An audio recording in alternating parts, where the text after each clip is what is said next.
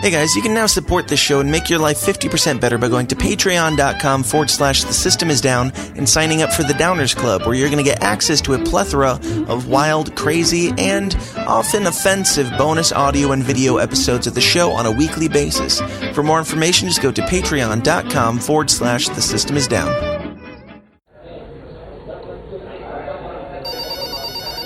The following is a Goulash Media production. GoulashMedia.net. Mm-hmm.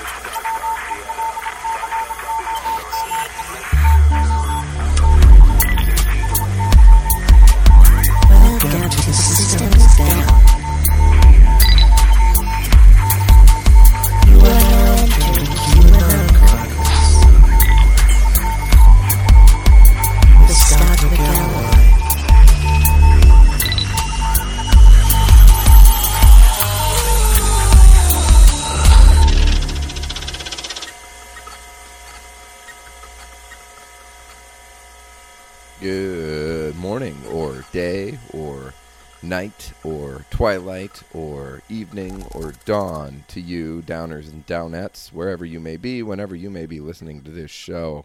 It's another episode of the QAnon Chronicles. I am your host, Scott McElroy. I'm here with another big old batch of, uh, you know, well, you know what to expect from this show. Uh, a lot of information. Some of it speculative, some of it uh, factual, some of it speculation based on fact. All of it interesting, I hope.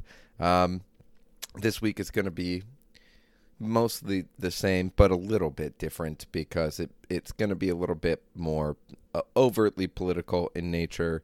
Uh, it may feature a few more sweeping generalizations about how certain political factions generally tend to think and act. Don't take anything I say on this episode as a a specific and binding uh, description of every leftist or every progressively political person that exists. It's just a generalization for the sake of argument, but those will happen in this show. And before I get into that stuff, I wanted to talk about some, you know, some other stuff that irritates me. And, uh, There it is. Sorry for the long sigh. I, I had momentarily forgotten the thing that I was going to complain about. But don't fear, I remembered it, and I'm going to tell you what it is right now. Hand sanitizer pisses me off. I said it there. I said it. Everybody is obsessed with it. Everybody wants all the hand sanitizer. Hand sanitizer will will save us from the coronavirus, so we must use all of it. Look, this probably isn't even a unique gripe, okay? Uh, it, this is a gripe a lot of people have, but I have it too, and I'm going to gripe about it. Hand sanitizer, all you're doing is creating super bugs. That's all you're doing. You are just creating super diseases out of sci fi novels when you use hand sanitizer. That's all you're doing. Soap and water works. Okay, just use soap and water. It's easy. You know, sing the birthday song or whatever for 30 seconds. Wash your hands thoroughly.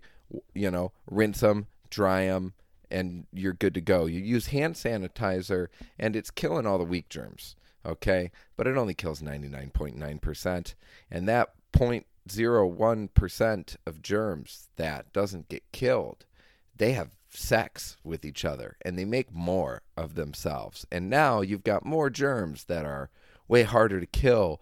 Why would you do that? Why don't you just use soap and water? It works. Okay? Stop using hand sanitizer. It's it smells gross, it's uncomfortable, the feeling of the evaporation is weird and you're creating superbugs. So just, you know, stop it in this very sensitive time of pandemic panic and quarantine. I know you think that you're helping, but you're not. You're not helping. Let's say you kill 99.9% of the coronavirus on your hand with that hand sanitizer, but the one virus that mutated doesn't get killed. Guess what that virus does? It reproduces. It makes another virus that also can't be killed by hand sanitizer. Enough people use the hand sanitizer to kill the virus, and before you know it, that virus is a lot harder to kill. So just stop it. Get some soap and scrub a dub dub, okay, you dummy. All right, so we're going to talk. We're going to talk about what everybody's talking about, which is the coronavirus. And uh, today is going to be kind of eh, more of a rant than an information dump. Actually, there's gonna be information. Don't don't get me wrong, but I'm gonna rant about some stuff.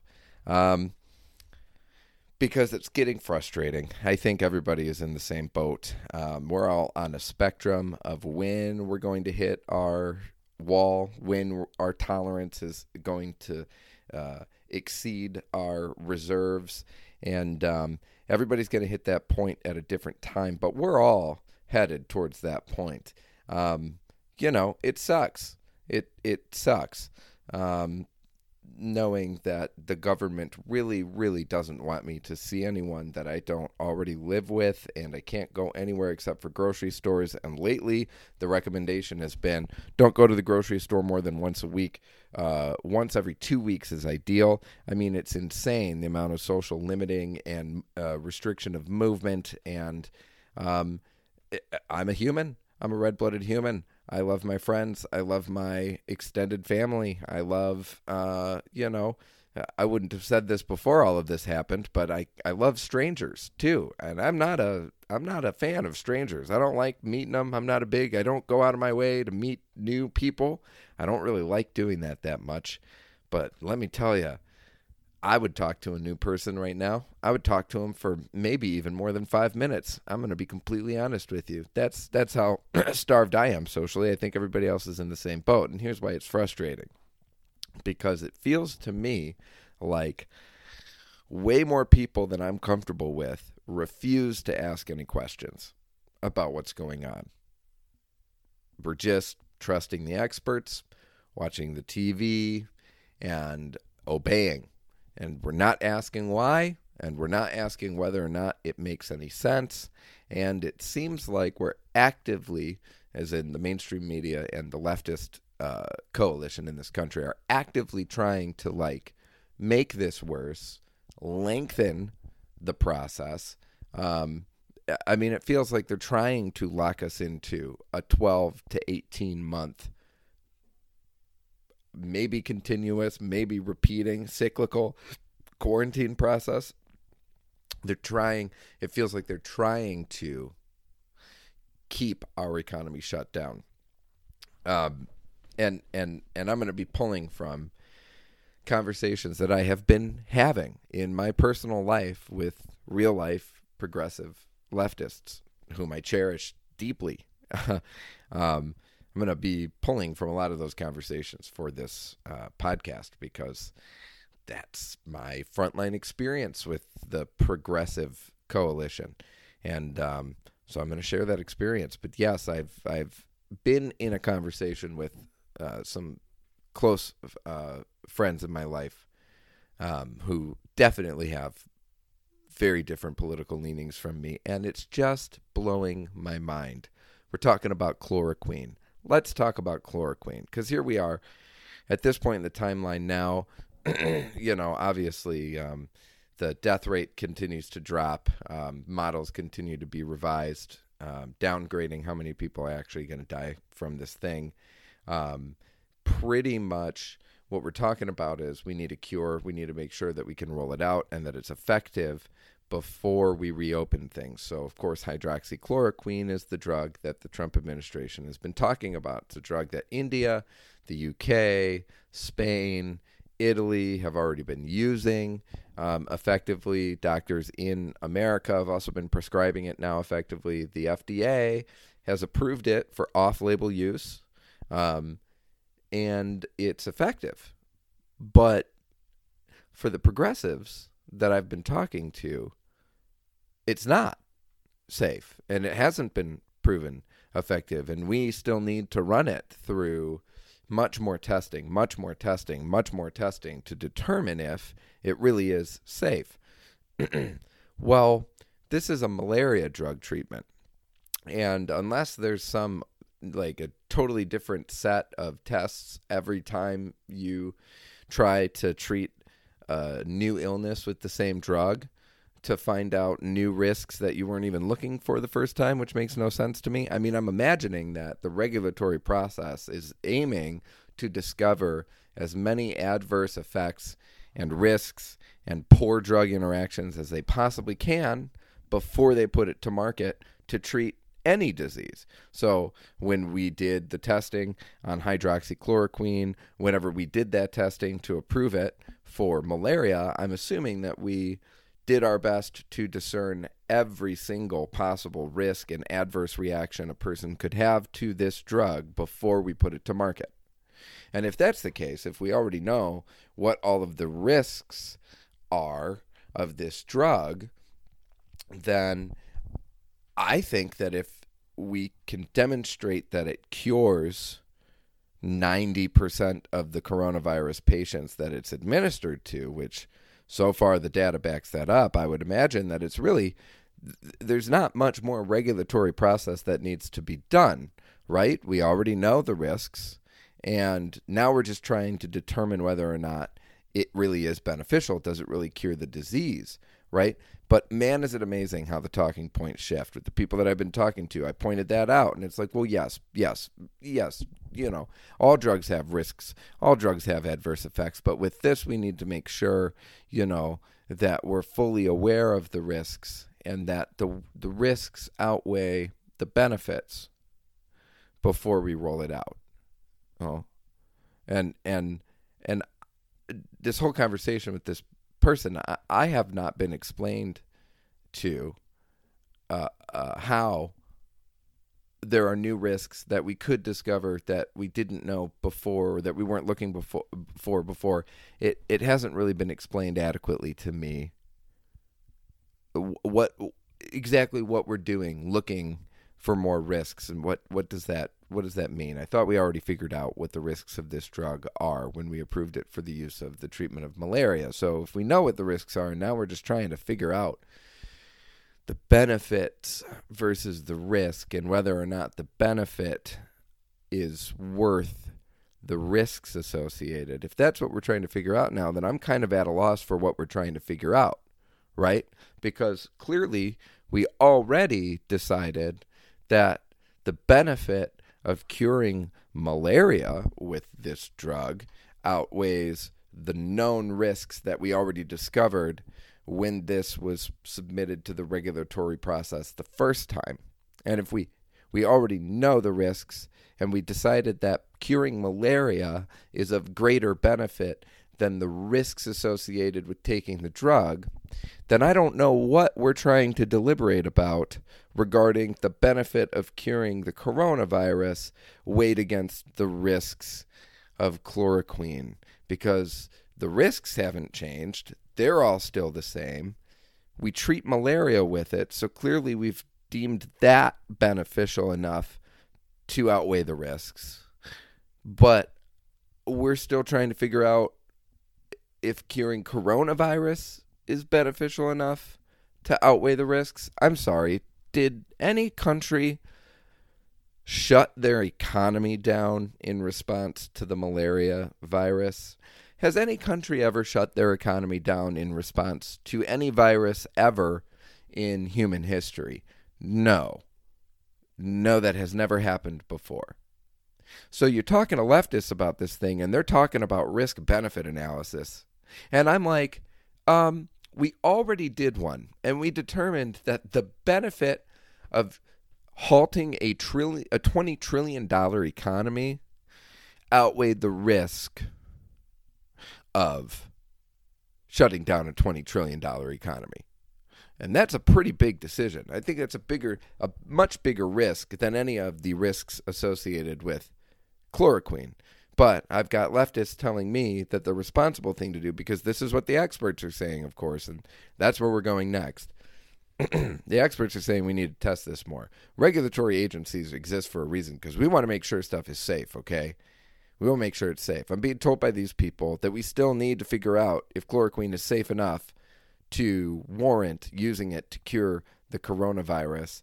Um, I feel like, given the governmental response that we've already had to this thing, it seems to me, from what I'm being told anyway, that this virus is so deadly and so contagious and so serious that we were willing to shut our whole economy down. But we have a drug that's already been approved by the FDA for treatment of other diseases that is proven to be an effective treatment for this disease, but we're still not sure if the benefit of curing the disease with chloroquine outweighs the risk of the adverse effects that chloroquine can have. Okay. If you're listening, I'm sure you understand how little sense that makes. The the logical thinking there is is it doesn't exist. And it and it's and it's frustrating to me because the people that I have these conversations with are highly intelligent people whose opinions I generally respect very much. And I know they're capable of critical thinking but the suspension of critical thinking in leftism is kind of uh, a cornerstone of the whole system and here's what I mean. So we're going to get into a little bit of a ramble on, you know, like political philosophy. This isn't information or news, so just bunker down. It's just an explanation of what I think is going on. So here's the issue. You can point out stuff. Let me back up, okay? I'm going to back up. Here's what's going on with the coronavirus. Here are actual statistics. These are actual, this is actual real data. So I will give you some facts to start off death rates in the United States are the, are the same as they were last year and the year before at this point in the year. Death rates have remained unchanged. You you generally see some increase in death rates year over year, but that's just because people multiply. Um, there are more people on the planet year over year to die, so you get a small increase in death rates, but the increase from the 2017 to 2018 mortality rate and the 2018 to 2019 mortality rate. So far in 2020, we're seeing that same increase in mortality rates. So the same amount of people have died so far this year that died last year and the year before it. So there's that. Heart attack deaths have dropped off. Pneumonia deaths have dropped off. Flu deaths have dropped off. Cancer deaths have dropped off the administration said, Dr. Birx said at one of the press conferences this week that they're counting anybody who died from the coronavirus, or I'm sorry, died with the coronavirus as a person who died from the coronavirus. So, you know, I think that the way you actually determine whether or not a pandemic is really, really bad is whether or not it's making a significant dent in the death rates. And it isn't making a significant dent in the death rates. Um, and and there could be explanations for that that aren't we're being manipulated about how serious this is. There could be. I'm not saying there can't be alternate explanations besides that one. But the point I'm making is that's not hard information to discover. Okay? And no one wants to ask any questions. That's what's frustrating. I wish people were asking more questions. I wish people were looking at data like that and at least asking, well, wait, if the death rate hasn't changed, then how serious is this? You know, but a lot of people are just like, oh, the government wants me to stay in my own home against my wishes for an indeterminate amount of time. Sure, that sounds appropriate. I mean, yeah, we haven't done anything like this before in human history for any disease, but yes, this is normal and this is scientific and this is the way that things need to be, and we should just obey and abide. And if we don't, then this virus will be around forever and it's going to kill all of us and blah, blah, blah, blah, blah. People are just cool with it. They're just fine with what's going on and no one seems troubled. They just want to trust the experts, right? Experts. Experts like Dr. Anthony Fauci and Bill Gates and blah, blah, blah, blah, blah, blah, blah. Well, are these people really experts you want to trust? I mean, Fauci has been wrong every step of the way uh, since the very beginning of this thing. You know, in the beginning, he was reporting uh, in lockstep with CDC and China about how you know this wasn't a threat and Americans shouldn't be worried and it's not going to become a big deal and uh, you didn't need to disrupt any of your daily life or anything you know the way that you do anything and uh, and uh, yeah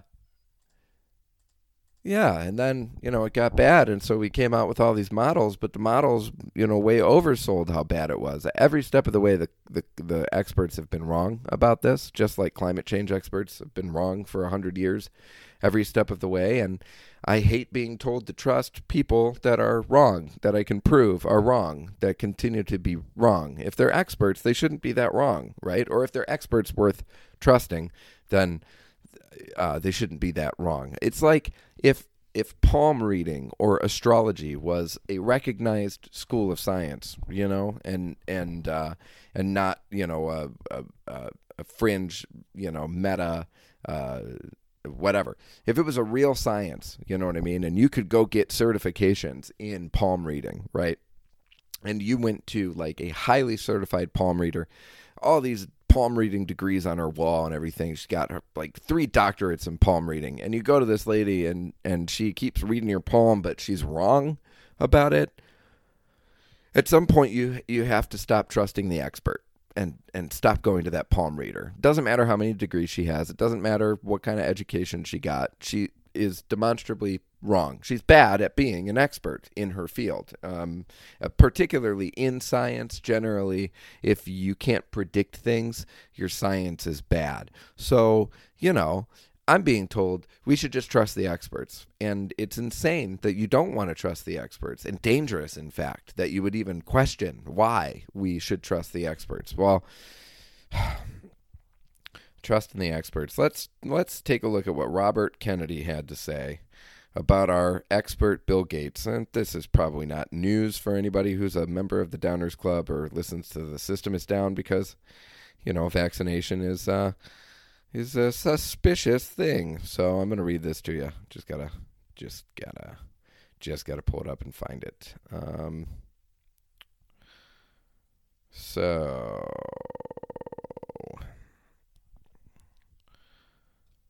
Bill Gates, this is the guy. Robert F. Kennedy Jr. said that uh, vaccines for Bill Gates are a strategic philanthropy that feed as many vaccine related businesses, including Microsoft's ambition to control a global vaccine ID enterprise, and gives them dictatorial control over global health policy, the spear tip of corporate neo imperialism. Gates' obsession with vaccines seems fueled by a messianic conviction that he is ordained to save the world with technology and a godlike willingness to experiment with the lives of lesser humans. Promising to eradicate polio with $1.2 billion, Gates took control of India's National Advisory Board and mandated 50 polio vaccines, up from five, to every child before age five. Indian doctors blamed the Gates campaign for a devastating vaccine strain polio epidemic that paralyzed 496,000 children between 2000 and 2017. In 2017, the Indian government dialed back Gates' vaccine regimen and evicted Gates and his cronies from the NAB. Polio paralysis rates dropped precipitously. In 2017, the World Health Organization reluctantly admitted that the global polio explosion is predominantly vaccine strain, meaning it is coming from Gates' vaccine program. The most frightening epidemics in Congo, the Philippines, and Afghanistan are all linked to Gates vaccines. By 2018, three quarters of global polio cases were from Gates vaccines. In 2014, the Gates Foundation funded tests of experimental HPV vaccines developed by GSK and Merck on 23,000 young girls in remote Indian provinces. Approximately 1,200 suffered severe side effects, including autoimmune and fertility disorders. Seven died. Indian government investigations charged that Gates funded researchers committed pervasive ethical violations, pressuring vulnerable village girls into the trial, bullying parents, forging consent forms, and refusing medical care to the injured girls. The case is now in the country's Supreme Court. In 2010, the Gates Foundation funded a trial of GSK's experimental malaria vaccine, killing 151 African infants and causing serious adverse effects, including paralysis, seizure, and febrile convulsions, to 1,048 of the 5,049 children. That's the same guy who's declared in recent weeks that all large public gatherings may not return at all until we have a vaccine that we've gotten out basically to the entire world. That's an expert. Now, if you want to take a look uh, people like Dr. Fauci and who they've been spending their time with over the last couple of decades, you can, and you'll find out a lot there as well. Uh, yeah, you know, this is my show, so you may get another bit of content this week before next Fridays, but uh, that's just what's been on my mind lately. Um, and I kind of wanted to do a specific focus on just that this week. This whole, um, first of all, the illogic of our response to chloroquine, and second of all, um, the problem with trusting the experts. Um, and and and I'll I'll post another one. I'll post another one this week. Yep, I just made the decision. You're gonna get two this week. This one is just basically me venting my quarantine frustration, and uh, the next one that you'll get this week, you'll see it pop up as a notification. I'm not sure when. Maybe Tuesday, maybe Wednesday. Will be uh, more of a deeper dive into some uh, more Q specific stuff because there's some good stuff, but I just I wanted to give that its uh, due diligence as well. So we'll we'll do another episode for that. You get two this week, aren't you lucky? Uh, but with that, I'm going to let you go. Have a fantastic uh, whenever it is for you, afternoon, morning, evening. Uh, I don't know, but I hope it's great. And uh, like us, share us, subscribe to us on all your favorite social media. Join the Downers Club on Patreon. Five bucks a month or more if you want. You could be a member of the Downers Club. And what happens when you're a member of the Downers Club is you get filled with this warm, tingly feeling of uh, coolness and acceptance and superiority. And you also get uh, bonus content that's not available for free on our normal page. So uh, do all of that, please. We greatly appreciate it. Until next week, uh, or later this week, rather, this has been another dispatch from the Cuniverse. Take it cheesy, lemon squeezy.